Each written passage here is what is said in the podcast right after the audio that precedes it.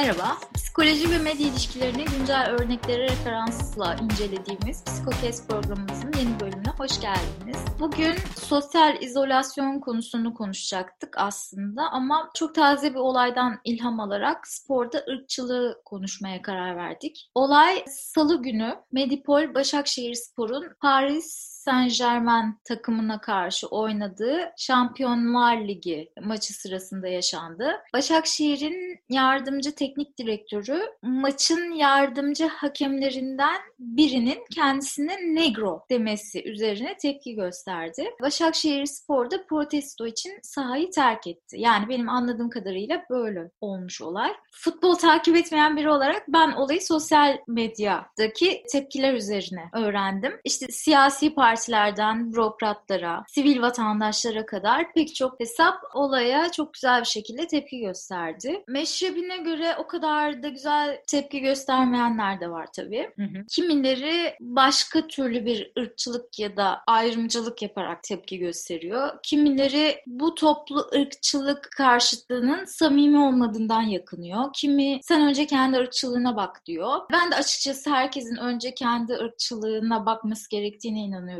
Ama yine de böyle kolektif bir tepkiyi olumlu buluyorum açıkçası. Başakşehirspor'un refleksi de güzel bence. Sahayı terk etmesi falan. Herkesin kendi ırkçılığına hayatın bütün alanlarında bakması gerektiğini düşünüyorum ama yine de bunların başında da futbol geliyor aslında. Ya da sporun diğer alanları. Ondan meselenin biraz özüne inelim istiyorum. Daha önceki programlarda kısacık futbolda şiddete değinmiştik. Bugün evet. Biraz daha kapsamlı konuşacağız herhalde. Spordaki aidiyet duygusunun ırkçılıkla organik bir bağı var mıdır hocam? Sportif rekabet ırkçı mıdır? Bunun cevabı aslında evet. Sportif rekabet biraz ırkçıdır. Ama aynı zamanda hayır diye de cevap da verilebilir buna. En azından zaman içerisinde bunun ortadan kalkması için bir çaba gösterildiği söylenebilir ama biz aslında spor bağlamında baktığımızda ırkçılığı ilk defa görmüyoruz. Yani bu sadece bu salı günü yaşanmış olan mesele ilk defa karşılaştığımız bir mesele değil. Daha öncesinde de pek çok futbol maçında, pek çok başka müsabakalarda da buna benzer ırkçılığın gerçekleştiğini görüyoruz. Bir de sporun içerisindeki tek ırkçılık örneğinin de bunları olduğunu söylemek de çok makul bir şey değil. Hani sporun hangi aşamalarda nasıl kullanıldığına da bakmak gerekiyor. Spor çok karmaşık bir sosyal bağlam. Öncelikli olarak biraz onu konuşmak lazım. Hani hangi spor dalında olursa olsun spor kendi içerisinde de işte kurumlar açısından da sosyoloji açısından da bakıldığında çok karmaşık bir sosyal bağlam olduğunu görürüz. Hem içerisinde bireylerin hepsinin temsil edilme ihtimali var. Hem farklı etnik kökenlerin olma ihtimali var. Birden fazla dış grup, birden fazla iç grubun olma ihtimali var. Ama aynı zamanda tam senin de söylediğin gibi sadece o belirlenmiş olan kuralların içerisinde bireylere verilmiş olan sosyal roller var ve bu sosyal rollere bağlı olarak da kişilerin kimliklendirmeleri var kendilerini. Yani bu ne demek? İşte Fenerbahçe takımına baktığınızda pek çok farklı etnik kökende oyuncu olabilir ama onlar sahaya çıktıklarında Fenerbahçeli futbolcular. Dolayısıyla yeni bir sosyal kimliklenmeye sahip olarak sahaya çıkıyorlar. Ama her ne kadar bireyler bunu bu şekilde algılayıp sanki meta bir yeni bir iç grup söz konusuymuş ya da yeni bir dış grup söz konusuymuş gibi düşünseler de o futbolcular sahaya çıkarlarken sahip oldukları bütün ardalanları da getiriyorlar. Ve bu ardalanların oraya gelmiş olması aslında meselenin çok hızlı bir şekilde olumsuz bir noktaya varabileceği veya daha olumlu bir noktaya varabileceği bazı çatışmaları da ortaya çıkartabiliyor. Ve özellikle sporda hani bu futbol bağlamında birazcık daha ele alabileceğimiz bir şey olabilir ama diğer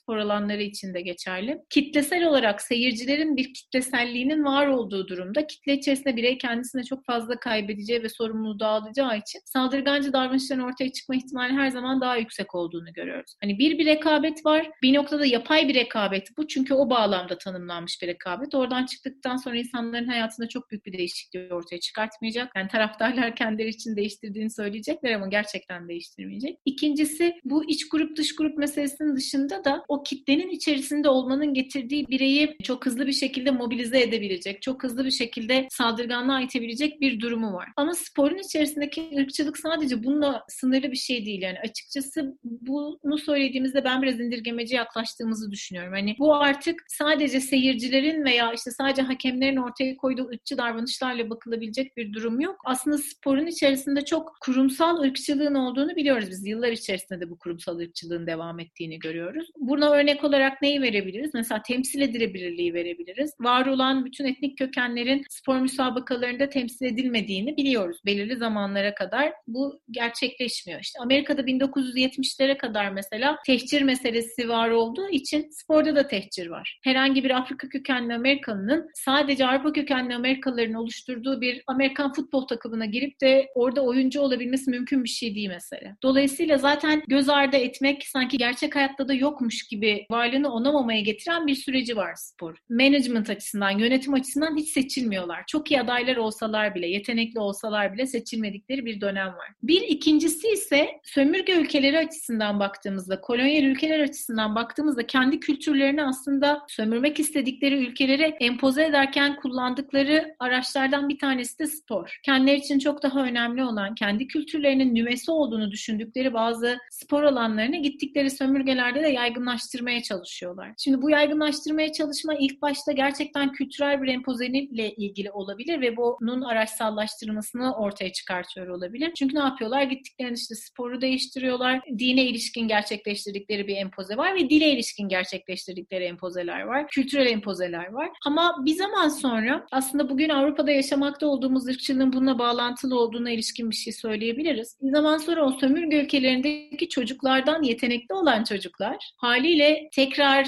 geri gelip de mülteci konumuna düştüklerinde kolonyal ülkeleri ama yetenekli oldukları için de artık tam anlamıyla dışlanamadıkları bir durum olduğunda o spor müsabakalarında yer almaya başlıyorlar. Ve onların yer almaya başlaması aslında o altta devam eden ve karşı tarafı hor gören, bir noktada daha sosyolojik bir temeli olan, sosyolojik bir amacı olan o ırkçılığın daha bireysel bir şekilde ortaya çıkmasına sebep oluyor. Şimdi salı günü gerçekleşmiş olan meselede Rumen bir hakemin dönüp de negro demesini tartışıyoruz. Evet, bunun üzerine de verilen bir sürü tepki var. Paris Saint-Germain oyuncuları da içeriye girdiler. Her iki takım da bunu bıraktı ama ben daha öncesinde de bunu derslerimde örnek verdiğim için biliyorum. Fransa'da, Almanya'da, İngiltere'de, Avustralya'da herhangi bir maçı açtığınızda Afrika kökenli bir oyuncu o maçtaysa, hele hele karşı takımın oyuncularından biri ise sahaya muz atılması öyle az buz görülen bir olay değil açıkçası. Bunu biz insan dışılaştırmada da konuşmuştuk. Yani bir maymunun belirli bir özelliğiyle bağlantısı olduğunu düşünmek Afrika kökenlerin çok net bir ırkçılık ve bu çok az yapılan da bir şey değil. Ama bu tam da kültürel empoze aracı olarak kullanılan sporun içerisinde bireysel yetenekleriyle büyümüş olan çocukları hazmedememenin bir sonucu büyük bir ihtimalle. Ben biraz bu meseleyi öyle görüyorum. Belki burada şunu da söylemek de gerekebilir. Mesut Özil'in bir lafı vardı. Bilmiyorum hatırlar mısın? İşte ben kazandığım zaman bütün takım kazanıyor ama ben bir şeyi yanlış yaptığım zaman sanki benim tek hatammış gibi. Bu türde de çok hızlı bir şekilde hatalarının üstüne yüklenebileceği, daha hızlı kara koyun yapılabilecek olan kişiler de aslında başka bir ırkçılığa maruz kalmış oluyorlar. Çünkü bütün grubun, bütün takımın aslında sorumluluğu o kişinin sırtına yüklenmiş oluyor. Diğerlerinin sırtına bu kadar da bu meseleyi yükleme ihtimalinin olmadığını görüyoruz diğer yerlerde. Yapılan araştırmalar bu konuda şunu söylüyor. Şimdi kurum Kurumsal ırkçılık çok zor çalışılan bir şey ve açıkçası bunlara kurumsal ırkçılığa ya da ırkçılığa maruz kalmakta olan işte atletlerle, buz hokeyi oyuncularıyla, voleybol oyuncularıyla yapılan çalışmalar var. O çalışmalar sırasında da etik olarak şöyle bir problem de var. Yani bireylerin ırkçılığa maruz kaldığına ilişkin bilgiyi onların suratına daimi olarak vurmanın da etik olarak başka bir sorunu var. Çünkü sosyal bağlamlarından nefret etmelerine doğru gidecek bir süreci ortaya çıkartmaması lazım. Bizim için araştırmalardaki en önemli şeylerden biri. Araştırmaya katılan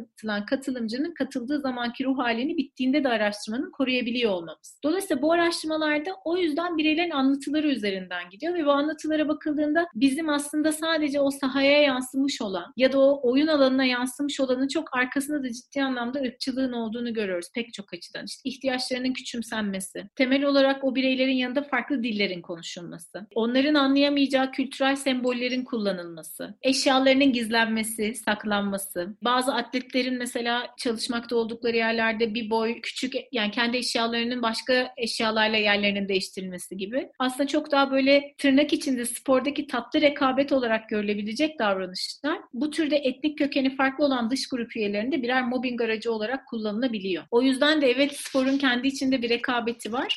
Ama o rekabet birazcık iç grubun içerisinde. Dış grup üyesine karşı olan biraz rekabetin dışında daha savaşa dönebiliyor. Ya da gerçekleştirebileceğimiz o psikolojik yıldırımının, o mobbingin rasyonalizasyonu rekabet olmuş oluyor. Biraz bu meselede öyle bir durumun olduğunu görüyoruz. Ama bazı sosyal psikologlar ve sosyologlar bu benim söylediğim tam tersini söylüyorlar. Özellikle bu meseleleri çalışmaya ilk başladıklarında. Brown mesela diyor ki, sahaya çıktığında birey sadece tek bir kimlikle ayrışır. Yetenekli birey ve yeteneksiz birey diye ayrışır diyor. Yani diğer bütün o sosyal kimlikler geride bıraktıklarımızdır diyor. Brown bunu birazcık bin dokuz yüz altmışlarda söylemiş. Bugünü görseydi çok üzülürdü büyük bir ihtimalle. Çünkü o sosyal kimlikleri aslında hiç geride bırakmadığımızı, aksine sahaya çıktığımızda bunun çok daha fazla vurgulanan bir durum olduğunu görüyoruz. Ama yapılan araştırmaların bir kısmı da şunu söylüyor. Biz bu meselede ırkçılığı nasıl yeneceğiz'e cevap vermeye çalışan araştırmalar da var. Bir de örtük bir şekilde, hatta bazıları açık bir şekilde mültecilerin entegrasyonunda spor kullanılabilir mi diye soruyorlar. Yani bunu bir entegrasyon aracı olarak hala kullanan bilim adamları da var. Buradaki entegrasyonun sağlanması sırasında entegre edilmeye çalışılan o kişinin nasıl bir tepki verdiği, nasıl bir kültürleşme tepkisini ortaya koyduğu da önemli. Nasıl bir kültürleşme stratejisini kullandığı da önemli. Var olan o başat kültürü kabul edip kendisi için kritik olan minör bazı özellikleri mi işte hani korumaya çalışıyor, yoksa tamamen asimile mi oluyor, tamamen başat kültürü mü kabul ediyor? Hem kendi özelliklerini ortama getirip hem de başat kültürün özelliklerini bir araya getirip sentezlemeye mi çalışıyor? Bunların hepsi de sadece spor müsabakasında bireyin bireysel olarak yetenekli olmasını ve psikolojik olarak da yetenekli olmasını da sağlayan şeylerden bir tanesi. Buna bence en iyi örneklerden biri işte Muhammed Salah. Muhammed Salah aslında kendi teknik olarak sahip olduğu iç grup değerlerini tutuyor ama onun dışında başat kültürün de belirli bazı özelliklerini de göz ardı etmediğini görüyoruz. İşte Muhammed Salah demiyor. Kendini tanıtırken her zaman Muhammed Salah diyor ama isminin Mo Salah diye kısalmasına bir şey demiyor mesela. Ödül almaya çıkarken mutlaka başörtülü karısının yanına alıyor ve mutlaka küçük kızını kucağına alıp çıkıyor mesela. Dolayısıyla hem o başat kültürü hem de kendisinin sahip olduğu kültürü göz ardı etmeden sentezi gerçekleştirenler de olmuyor değil. Şimdi daha önce Suriyelilerle ilgili bölümümüzde de aslında bahsetmiştik. Hatta o zaman sorumuz şeydi, Suriyeliler kıskanıyor muyuz? Evet. Başlığıyla yapmıştık o programı.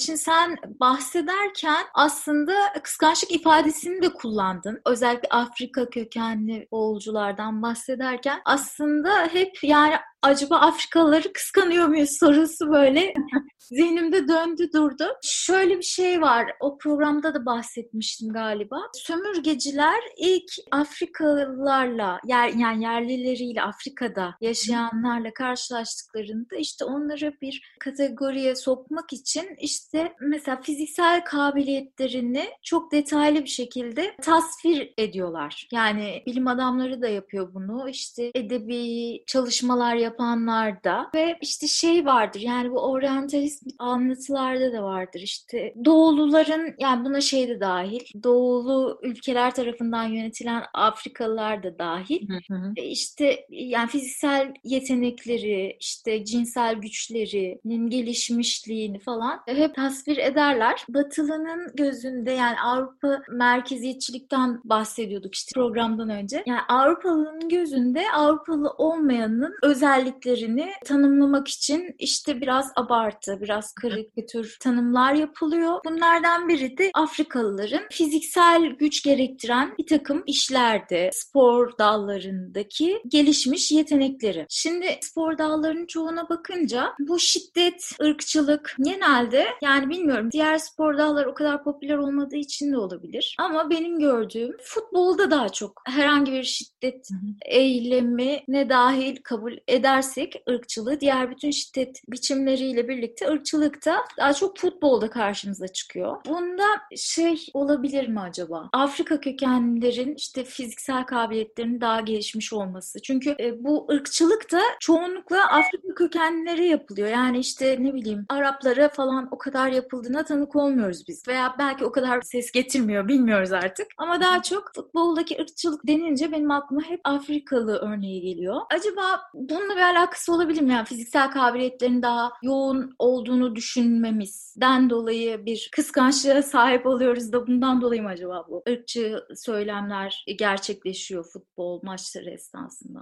şöyle, futbolda gerçekten senin söylediğin kadar hani ırkçılığın en fazla, hemen hemen en fazla görüldüğü yer futbol diyebiliriz, evet. Ama bu Türkiye için böyle. Mesela işte Amerika'da, Amerikan futbolunda veya beyzbolda da eşit düzeyde ırkçılık görünüyor. Hatta onların tarihlerinde ciddi ırkçı müdahalelerin olduğu zamanlar var. Sanırım oradaki kritik şey şu: o ülke için en önemli milli spor olarak görülen, işte hafta sonu maçları olduğunda herkesin evlerinden çıkmamaya gönüllü bir şekilde gerçekleştirdiği neyse onun üzerindeki kırılma çok daha kritik oluyor. Bu da aslında senin söylediğin bağlamla çok makul bir şekilde bağlantılı. Afrika kökenli bir bireyin fiziksel olarak daha güçlü olduğuna dair hepimizin bir yargısı var. Bu da bir noktada bir kalıp yargı. Yani her Afrika kökenli fiziksel olarak güçlüdür gibi bir öğrenilmiş yargımız var ve bu yargıda özellikle rekabetin fiziksel olarak devam ettiği spor müsabakalarında senin söylediğin gibi kıskançlık ve bu kıskançlığın dışında bir öfkeyi de ortaya çıkartıyor büyük bir ihtimalle. Şimdi neden yetenekli olup da başka etnik kökenlerden gelenlerde bu bu kadar olmuyor'nun cevaplarından biri bu. Evet, Afrikalıların örnek böyle bir kalıp yargımızın olması. Bir de onun dışında o rekabetin gerçekleşmekte olduğu o bağlam içerisinde birinin ten rengi çok hızlı bir şekilde gözümüze çarpabilecek bir şey. Yani işte mesela bir Hırvat oyuncuya baktığımızda, ne bilmişsiniz, Zlatan'a laf etmiyor olmalarının sebebi Zlatan'ı her gördüklerinde onun kökenini hatırlamıyor olmaları. Ama Afrika kökenli birini her gördüklerinde o kökeni hatırlıyorlar. Birazcık da orada bu türde bir etnik kökene ilişkin bilginin görüntünün üzerinden alınması ile ilgili olduğunu da görüyoruz. Çünkü aslında bugün en çok ırkçılık temelinde konuşuyoruz ama sporda yaşanılan en büyük ayrımcılık sadece ırk temelinde değil, cinsiyet temelinde.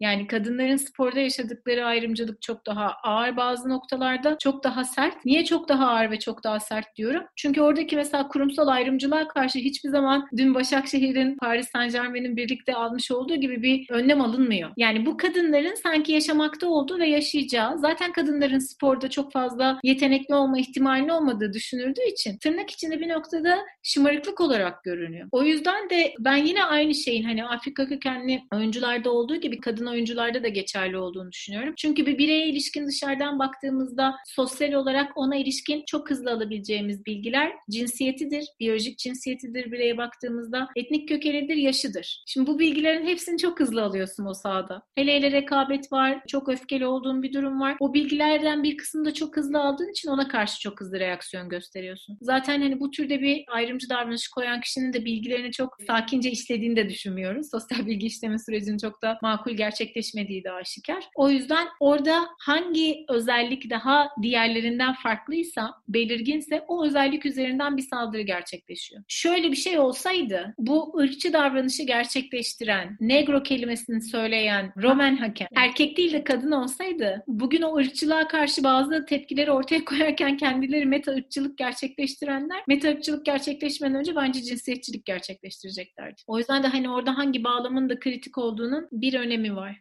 Şey geldi aklıma. Afrika kökenlerin işte fiziksel olarak daha üstün olduğuna dair bir kanaatimiz var genel olarak. Özellikle işte Avrupalı ya da Avrupa stereotipine yakın olan ırklarda diyeyim. Yani bu aslında kulağa e, olumlu bir şeymiş, sanki bir olumlamaymış gibi geliyor ama daha çok orada yani böyle bir sınıflandırma yapılırken kastedilen şey zeka olarak geri, fiziksel olarak üstün. Yani o zeka geriliğini vurgulamak için böyle bir sınıflandırılmaya gidiliyor ve biz aslında bunu kabullenip takdir ettiğimizde aslında bu bakış açısını onaylamış oluyoruz. Yani tabii işlere daha uygun oldukları bakış açısını güçlendirmiş oluyoruz. Onu da belirtmek istedim. Tabii. Yani köleliğin tarihçesine bakıldığı zaman köleliği savunan bazı bilim adamları var. Şu an isimlerini hatırlamıyorum. Hatırlasam da zikretmeyi çok istemeyebilirdim sanırım. Bazı bilim adamları şunu söylüyorlar. Yani Afrika kökenli olan kişilerin zaten doğuştan tam da senin söylediğin gibi fiziksel olarak daha kuvvetli olmaları ama beyinlerinin çok gelişmemiş olması onların zaten doğuştan köle olduğunu gösterir diyor. Hı hı. O yüzden de onların iş gücünü kullanmak aslında onlara da yapılabilecek en büyük iyiliktir diyenler var mesela. Burada bu türde bir imanın altından hala devam ediyor olduğunu görüyoruz. Bu ima herhangi bir şekilde ortadan kalkmıyor. Daha demin söylediğim mesela spordaki yönetim araştırmalarında da aslında bu türde bir ayrımcılığın olduğunu gösteren bulgular var. Mesela takım kaptanı olamıyor Afrika kökenli oyuncular. Takımdaki en yetenekli oyuncu bile olsa. Çünkü liderlik vasfının olmadığı düşünülüyor. Evet. Daha böyle kriz anlarında o krizde o krizi çözebilecek ikinci yardımcı adam olmak gibi bir süreçleri olmuyor mesela. İşte yardımcı antrenör olma oranları düşük mesela. Sadece yeteneğiyle belli bir yere gelmiş olabilir. O kadar. Onun dışında sporda kariyerine daha sonra devam edebilmesi birazcık daha zor diğer gruplara göre bu bireylerin. Evet. Bir de sen konuşurken şeyi fark ettim işte yani futbolla kolonizasyonun işte sömürgeciliğin ilişkisini anlatırken sen mesela ben işte çok spor takip eden bir insan değilim. İşte önceden şeyi takip ediyordum. Buz patinajları vardı ya hala devam ediyordur herhalde şey T R T'de gösteriliyordu şampiyonaları. Yani artık o sporun doğasından mıdır nedir? Çok naif bir zeminde seyircileri de işte taraftarları da çok naif bir şekilde tezahürat ederek gerçekleşen bir spor olayıydı. Ama şunu fark ettim. Ben takip ettiğim zaman dilimindeki işte son birkaç yılda birkaç tane Afrika kökenli sporcu gördüm. Onun haricinde hiç yoktu. Tabii şeyle, coğrafyayla da alakalı bir şey herhalde. Yani buz patenini yapabilmek için önce buzlu bir yer olması gerekiyor. Belki ondan dolayıdır ama futbol tabii daha şey, uluslararası bir spor olduğu için daha doğrusu her yerde oynanabildiği için herhalde Afrikalılara veya başka ırklara daha kolay ulaşabilen bir spor. Bir de mesela basketbol diye bir şey var. Mesela orada hiç böyle şeyler biz duymadık. Bilmiyorum. Belki bize kadar gelmiyordur ama yani basketbolda ırkçılık en azından Afrika kökenli insanlara pek şey olmuyor. Halbuki o da gayet yani fiziksel olarak bence sert bir spor ve şey futboldan daha fazla bence şiddet potansiyeli olan bir spor. Sporla ilgilenmeyen bir insanın yorumu olarak çok saçma bir şey söylüyorum ama yani bana öyle geliyor ama basketbolla ilgili o kadar ırkçılık skandallarını duymuyoruz. Acaba ben mi duymuyorum ya da?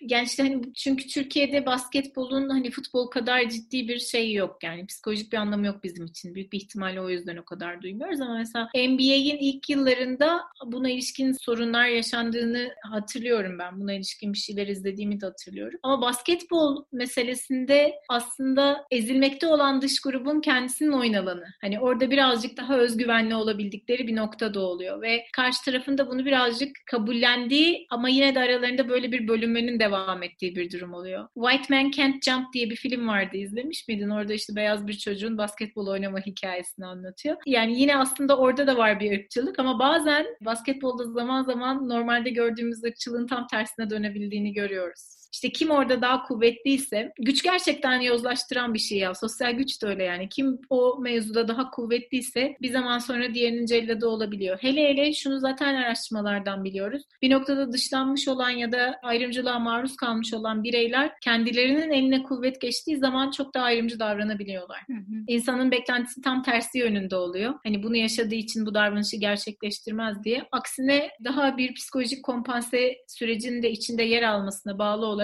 çok daha sert davranabildikleri görülüyor. O yüzden de orada bazen öyle örneklerin olduğunu da ben hatırlıyorum. Bir işte Amerika'da mesela beyzbol mevzusunda da çok ırkçı müdahalelerin olduğu zamanlar var. İşte yani orada da inanılmaz ırkçının ortaya çıktığı durumlar var. kırk iki diye bir film var. O da çok benim çok sevdiğim bir filmdi. İşte Amerika'daki ilk Afrika kökenli beyzbol oyuncusunu anlatıyor. Mesela orada şöyle bir şey var. Hani tehcire göre başka bir soyunma odası mı olacak? Ne olacak? Hani yaşanan en büyük gerginliklerden biri bu. Çünkü onun vücut sıvılarıyla bizim vücut sıvı bunlarımız nasıl aynı yerde olacak? Çok temel, çok inanılmaz primitif meselelerde ayrışıyor insanlar. Ve daha hani bırak birlikte çıkıp da sahaya birlikte oynamayı, aynı grupla ilgili gurur duymayı, onun başarısını takdir etmeyi falan geç yani. Hani tuvalete girecek miyiz meselesini tartışıyorlar. Hani bu yıllar içerisinde pek çok yerde de görülmüş bir şey. Bir de hani ırkçılık sadece senin de söylediğin gibi mutlaka olumsuz bir noktası olan bir şeydi yani. Biz Türkler güreşte ve halterde çok yetenekli oldukları için pek çok dünya folklor üründe tıknaz, ensesi kalın erkek figürleriyle temsil edildi bugüne kadar. Aslında bir ülkenin hangi sporla temsil edildiği de ona ilişkin o kalıp yargıları beslemesi açısından inanılmaz bir süreci ortaya çıkartıyor. Bizde işte geçen hafta ilk defa Türkiye'deki bir jimnastik takımı Avrupa'da ilk defa hayatında ödül aldı da geldi. İşte o karakterize yani sporun bireyin kendini dışarıya yansıtması sırasında nasıl karakterize ettiği, nasıl gösterdiğinin de bir önemi var. Biz Türkler güçlüyüzdür, sağlamız şanslıdır, tuttuğumuzu silkeler, kopartır, yukarıya doğru kaldırabiliriz meselesi aslında gerçekten bizim kendimizi tanımlarken söylediğimiz şeyler. E, o da güreşte haltere tekabül ediyor. Badminton'da etmiyor mesela. Burada da başka kalıp yargılar da var. Bizim hoşumuza gittiği için ya da başka ülkeler anıldıkları belirli bazı sporlardan dolayı bundan hoşlanıyor olabilirler ama bu yine de hepimizi bir cetvelle hizalamak demek. Çok hoş da olmayabilir. Benim buz patinajını takip ediyorum demiştim ya. Yani önceden takip ediyordum. Orada da Ruslar çok başarılıydı. Tabii yani bayağı buz olan bir ülke olduğu için olabilir diye düşünüyorum.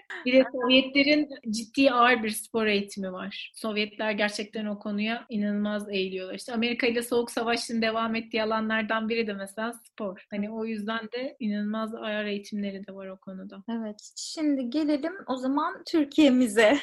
Türkiye'de ırkçılık meselesi. Yani artık değinmesek olmaz gerçekten de. Olay sonrasında yani sen de fark ettin, ben de fark ettim. Herkes ırkçılık karşıtıymış güzel ülkemizde. Şimdi bizim Afrika kökenlere ya da Afrikalıların kendilerine bir sempatimiz var. Bunu yani artık neyle açıklayabiliriz bilmiyorum ama ben bunu gözlemliyorum. Şeyden de ola- olabilir. Yani herhangi bir tarihsel sıkıntımız olmamasından yani çok büyük payı vardır muhtemelen. Şeyden de olabilir. Mesela özellikle Amerika'da hatta Avrupa'da da işte Müslüman topluluklarının önemli bir kısmını Afrika kökenler oluşturuyor. Hatta işte çok şey yani efsanevi boksör Muhammed Ali insanlar bayağı kendi sporcusunu destekler gibi Muhammed Ali'yi desteklemişler zamanında. Hala daha çok sempati duyulur. Malcolm X'e çok sempati duyulur ülkemizde ve yani Afrika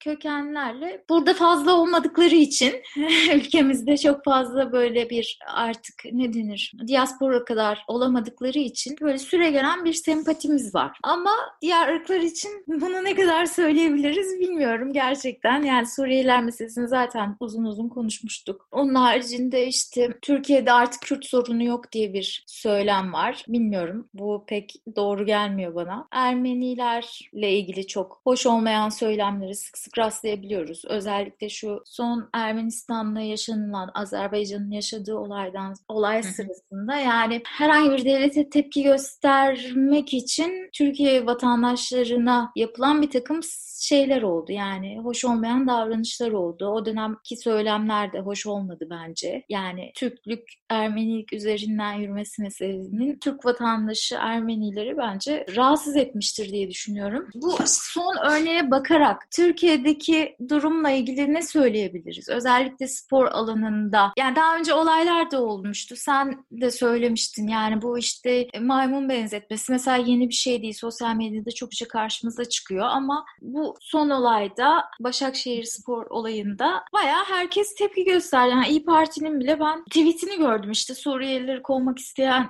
İYİ Parti'nin ırkçılık karşıtı mesajını gördüm. Yani sence ne durumdayız bu konuda? Ülkede en az olan yapılan araştırmalarda hemen hemen hiç kendilerine yönelik önyargımız olmayan bir gruba yönelik ortaya çıkan ırkçılığa hayır demek çok kolay bir şey. Yani öyle olabilecek yani herhalde en konforlu hümanist tepki bu olabilir yani. Ben bundan daha konforlu bir hümanist tepki görmedim. Ben hani akşam şeyi gördüğümde No to Racism tagine İYİ Parti'nin de tweet attığını gördüğümde Twitter kapattım. Hani bu akşam buna bakmanın artık bir anlamı yok diye. Çünkü bu şey demekti. Şeyden hiçbir farkı yok bu hani. Evde ekmek yapalım çalış gibi bir şey bu. Hani bu tweet'i bu gece hepimiz atacağız. Vicdanlarımız hepimizin çok rahat olacak ve biz bu ülkede hiç böyle bir şey yaşamadık diyeceğiz. Benim hatırladığım çok hani futbolla ciddi aram yok ama çok değil. Geçen sezon ya da onun önceki sezon Diyarbakırspor oyuncularını dövmüşlerdi farklı şehirlerde deplasmana gidildiğinde. Demek ki hani aslında her ülkenin kendi içerisinde ben öteki kelimesini çok sevmiyorum. Öncesinde de konuşmuştuk ama her ülkenin kendi içerisindeki kritik olan dış grup iç grup ayrımlarına ne cevap verdiğine bakmak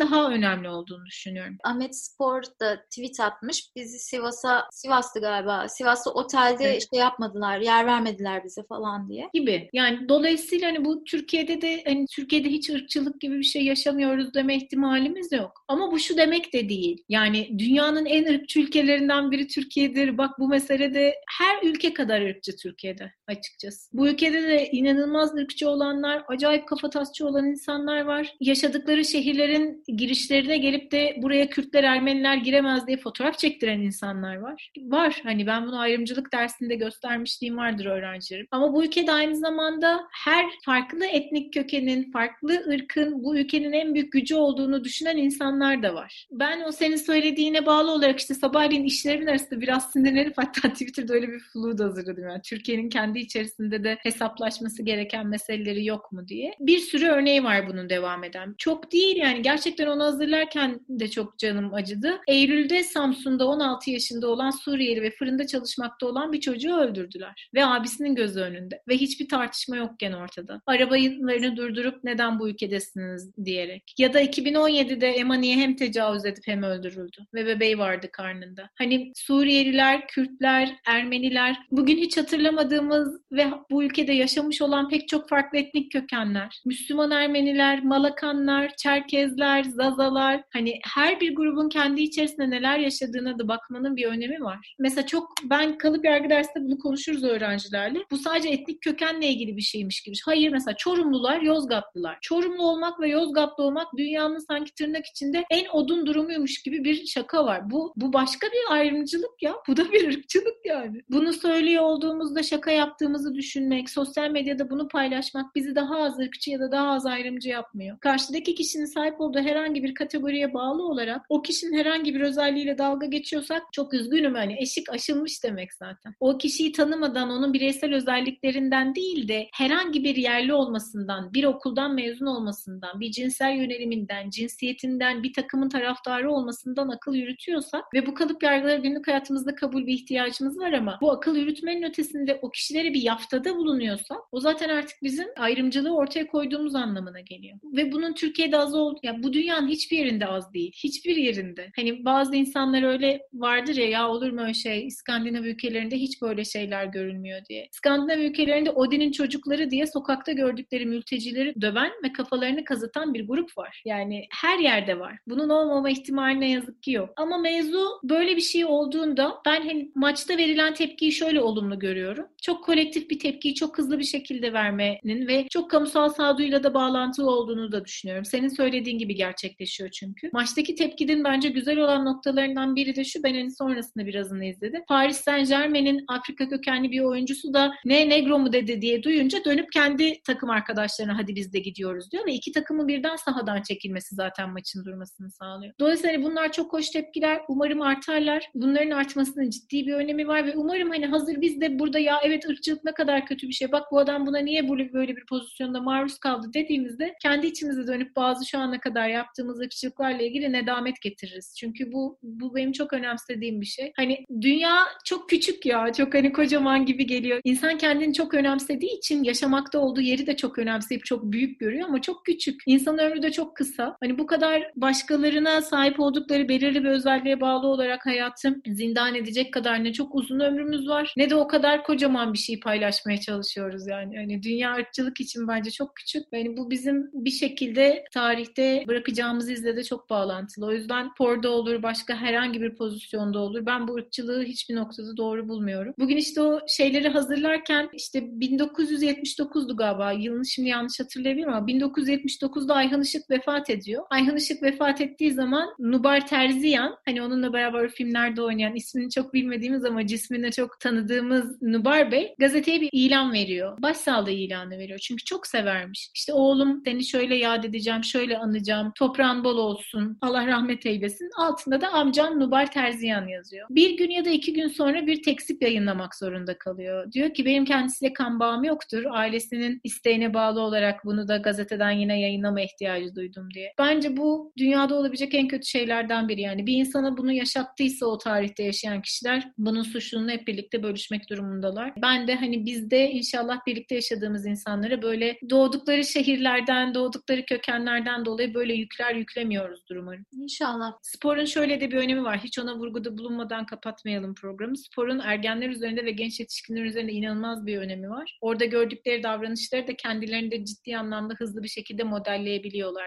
özellikle ergenler. O yüzden de hem Paris Saint-Germain'in hem de Başakşehir'in oyuncularının yönetim kadrosunu o gün ortaya koyduğu davranışın ciddi bir önemi de var. Onu atlamamak lazım. Ben aslında memleketçilik meselesine de girmek istiyordum. Sen biraz bahsettin ama memleketçilikle ilgili çok enteresan şeylere tanık olduğum için onlardan da bahsetmek istiyordum ama bir de şey olayı da bence enteresan. Yani Türkiye'ye mal olmuş olduğu kabul edilen işte üç büyük dev takım hı hı. var. Bir de işte şeyler, yerel takımlar var. Yerel takımların taraftarları genelde o şehirli olan insanlar falan. Bu konulara değinmeyi de istiyordum. Memleketçilik boyutu, işte daha mikro boyut olarak. Ama vaktimiz doldu yine, bayağı konuştuk. Irkçılık olunca kendimizi tutamıyoruz acaba.